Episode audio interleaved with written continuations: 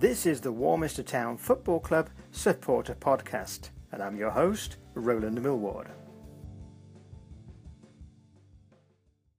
Well, as the season comes to an end, we have a flurry of games for Warminster Town. Starting with a home game on Tuesday the 24th, it's Warminster Town versus Calne, and kick-off is 1945. In all money, that's quarter to eight at Weymouth Street, Warminster.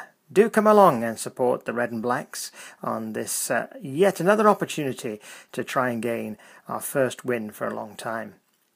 On Thursday, the boys are away at Bristol Telephones. Kick-off there is 7:30 p.m.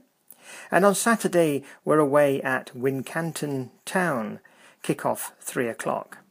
The final game, the home game, is on Wednesday, May the 2nd, when high-flying Keynsham Town will be arriving. What will their position be by then? Will it be a critical game for them? Or maybe they'll have edged a little in front. Who knows? We'll wait and see. I suspect it's going to be a very critical game for Keynsham and a big battle on between both teams. So do come along.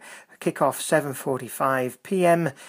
at Weymouth Street, Warminster. We look forward to seeing everybody there for the final home game and look forward to enjoying that very much. So do come along.